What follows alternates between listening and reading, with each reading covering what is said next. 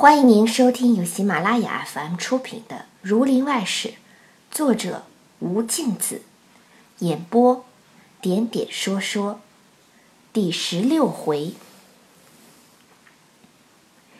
自此以后，匡超人的肉和豆腐都卖得生意又燥，不到日中就卖完了，把钱拿来家，伴着父亲。算计那日赚的钱多，便在集上买个鸡鸭或是鱼，来家与父亲吃饭。因太公是个坛正，不十分宜吃大荤，所以要买这些东西，或是猪腰子，或是猪肚子，倒也不断。医药是不消说，太公日子过得称心。每日每夜出宫小姐，都是儿子照顾定了。出宫一定是匡超人跪在跟前，把腿捧在肩头上。太公的病渐渐好了许多，也和两个儿子商议要寻房子搬家。倒是匡超人说，父亲的病才好些。索性等再好几分，扶着起来走的，再搬家也不迟。那边人来催，都是匡超人支吾过去。这匡超人精神最足，早半日做生意，夜晚伴父亲念文章，辛苦已极。中上得闲，还溜到门首。同邻居们下象棋。那日正是早饭过后，他看着太公吃了饭，出门无事，正和一个本家放牛的在打道场上，将一个道罗翻过来做了桌子，放着一个象棋盘对着。只见一个白胡老者，背剪着手来看。看了半日，在旁边说道：“喂，老兄这一盘输了。”匡超人抬头一看，认得便是本村大柳庄保正潘老爹，因立起身来叫了他一声，做了个揖。潘保正道：“我道是谁？方才几乎不认得了。”你是匡太公家匡二相公。你从前年出门，是几时回来了的？你老爹病在家里。匡超人道：“不瞒老爹说，我来家已是有半年了，因为无事，不敢来上门上户惊动老爹。我家父病在床上。”近来也略觉好些，多谢老爹纪念，请老爹到舍下奉茶。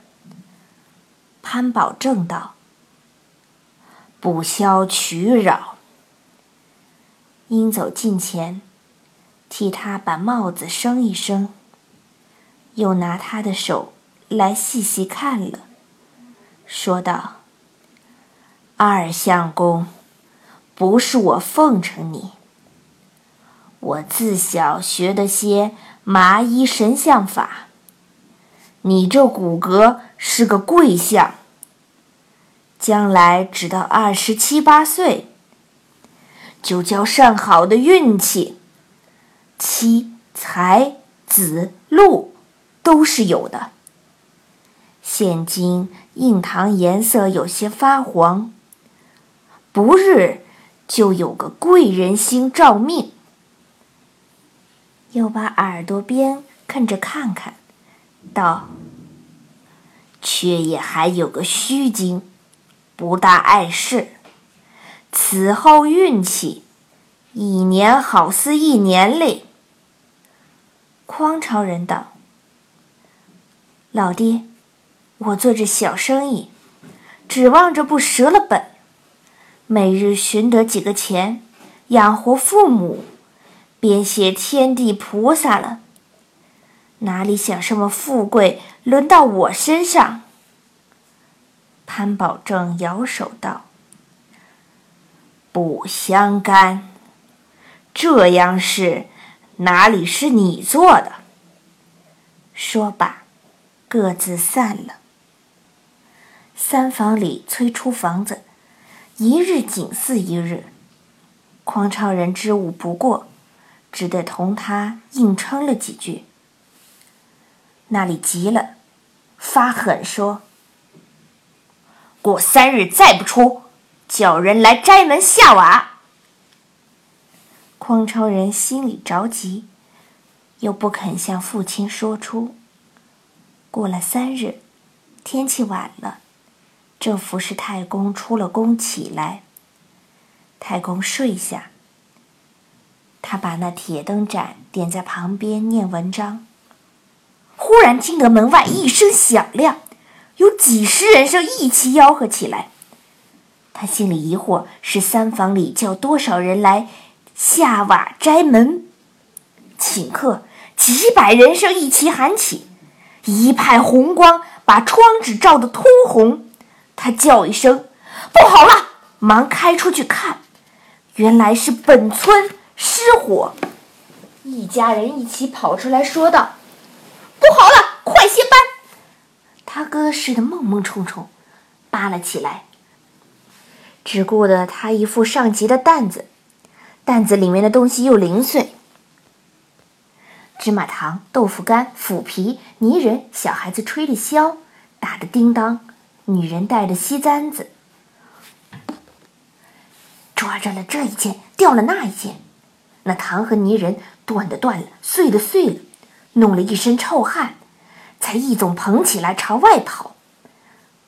那火头已是望见有丈把高，一个一个的火团子往天井里滚。嫂子抢了一包被褥、衣裳，斜脚抱着，哭哭啼啼，反往后走。老奶奶吓得两脚软了，一步也挪不动。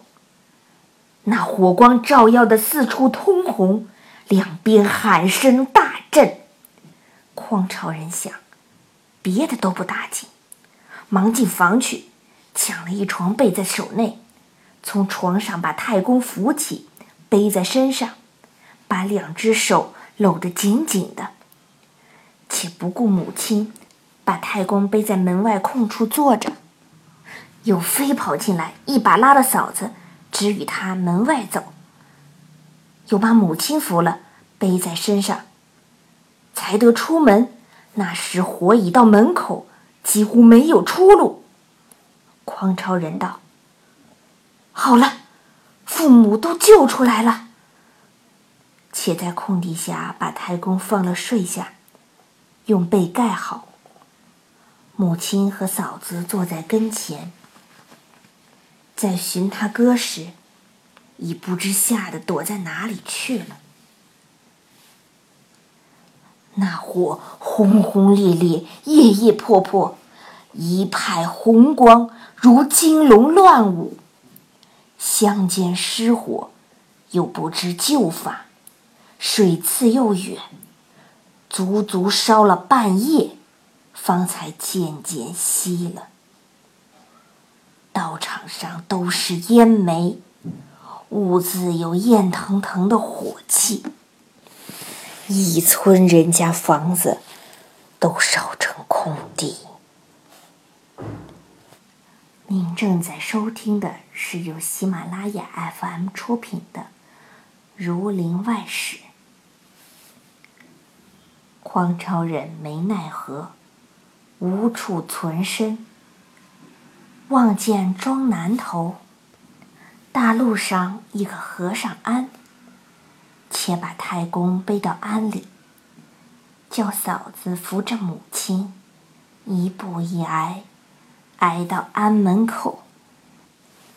和尚出来问了，不肯收留，说道：“本村失了火，凡被烧的都没有房子住，一个个搬到我这庵里时，再盖两进屋也住不下。”况且你又有个病人，哪里方便呢？”只见庵内走出一个老翁来，定睛看时，不是别人，就是潘宝正。匡超人上前作了揖，如此这般，备了回路。潘宝正道：“匡二相公，原来昨晚的火，你家也在内，可怜。”匡超人又把要借和尚安住，和尚不肯的话说了一遍。潘宝正道：“师傅，你不知道，匡太公是我们村上有名的忠厚人。况且这小二相公好个相貌，将来一定发达。你出家人，与人方便。”自己方便，全借一间屋，与他住两天，他自然就搬了去。香钱我送与你。和尚听见保证老爹吩咐，不敢为傲，才请他一家进去，让出一间房子来。匡超人把太公背进庵里去睡下。潘宝正进来问候太公，太公谢了保证。和尚烧了一壶茶来与众位吃。保证回家去了，一会儿又送了些饭和菜来与他压惊。直到下午，他哥才寻了来，反怪兄弟不帮他抢东西。匡超人见不是事，托保证就在安旁大路口。替他租了间半屋，搬去住下。幸得那晚原不曾睡下，本钱还带在身边，依旧杀猪磨豆腐过日子。晚间点灯念文章，太公却因着了这一下，病更添得重了。匡超人虽是忧愁，读书还不歇。那日读到二更多天，正读得高兴，忽听窗外锣响，许多火把簇拥着一声官叫过去，后面马蹄一片声音。自然是本县知县过，他也不曾住声，由着他过去了。不想这知县这一晚就在庄上住，下了公馆，心中叹息。这样乡村地面，夜深时分还有人苦工读书，实为可敬。知不知这人是秀才，是童生？何不传保证来问一问？当下传了潘保证来，问道：“庄南头庙门旁那一家，夜里念文章的，是个什么人？”保证知道就是匡家，惜把如此这般，被火烧了，租在这里住。这念文章的是他第二个儿子匡九，每日念到三四更鼓，不是个秀才，也不是个童生，只是个小本生意人。知县听罢惨然。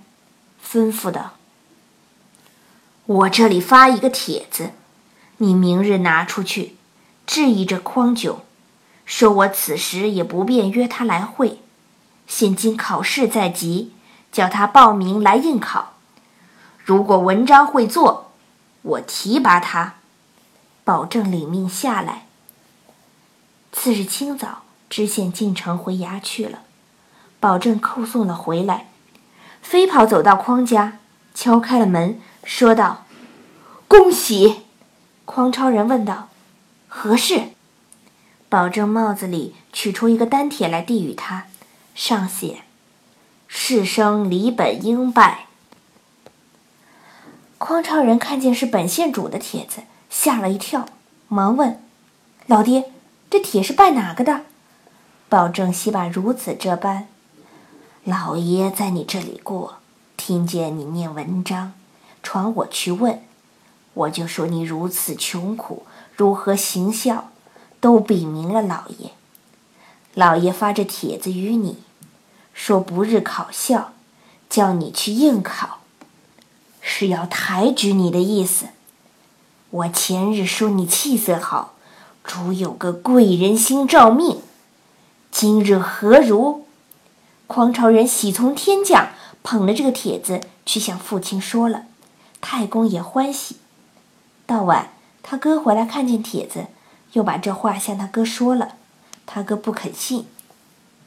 过了几天时，县里果然出告示考童生，匡超人买卷子去应考，考过了，发出团案来取了。复试，匡超人又买卷伺候。知县做了堂，头一个点名就是他。知县叫住道：“你今年多少年纪了？”匡超人道：“童生今年二十二岁。”知县道：“你文字是会做的，这回复试更要用心，我少不得照顾你。”匡超人磕头谢了，领卷下去。复试过两次，出了长案，竟取了第一名案首，报到乡里去。匡超人拿手本上来谢，知县传进宅门去见了，问其家里这些苦楚。便封出二两银子来送他。这是我分奉些虚，你拿去奉养父母，到家并发奋加意用功，府考、院考的时候，你再来见我，我还资助你的盘费。匡超人谢了出来，回家把银子拿与父亲，把官说的这些话告诉了一遍。太公着实感激。捧着银子在枕上望空磕头，谢了本县老爷。到此时，他哥才信了。乡下眼界浅，见匡超人取了暗手，县里老爷又传进去见过，也就在庄上，大家约着送过贺份到他家来。太公吩咐借建壁庵里请了一天酒。这时残冬已过。开印后，宗师按临温州，匡超人叩辞别知县，知县又送了二两银子。他到府府考过，接着院考，考了出来，恰好知县上辕门见学道，在学道前下了一跪，说：“卑职这取的暗手匡九是孤寒之事，岂是孝子？”就把他行孝的事细细说了。学道道：“事先弃实，而后辞章。果然内心克敦，文辞都是墨意。但左看匡九的文字，礼法虽略有未清，才气是极好的。贵县请回，领教便了。”只因这一番有分教，婚姻地旧，孝便衰于二亲。科第取来，心只系乎两榜。未知匡超人这一考得进学否？且听下回分解。听众朋友，本集播讲完毕，感谢您的收听。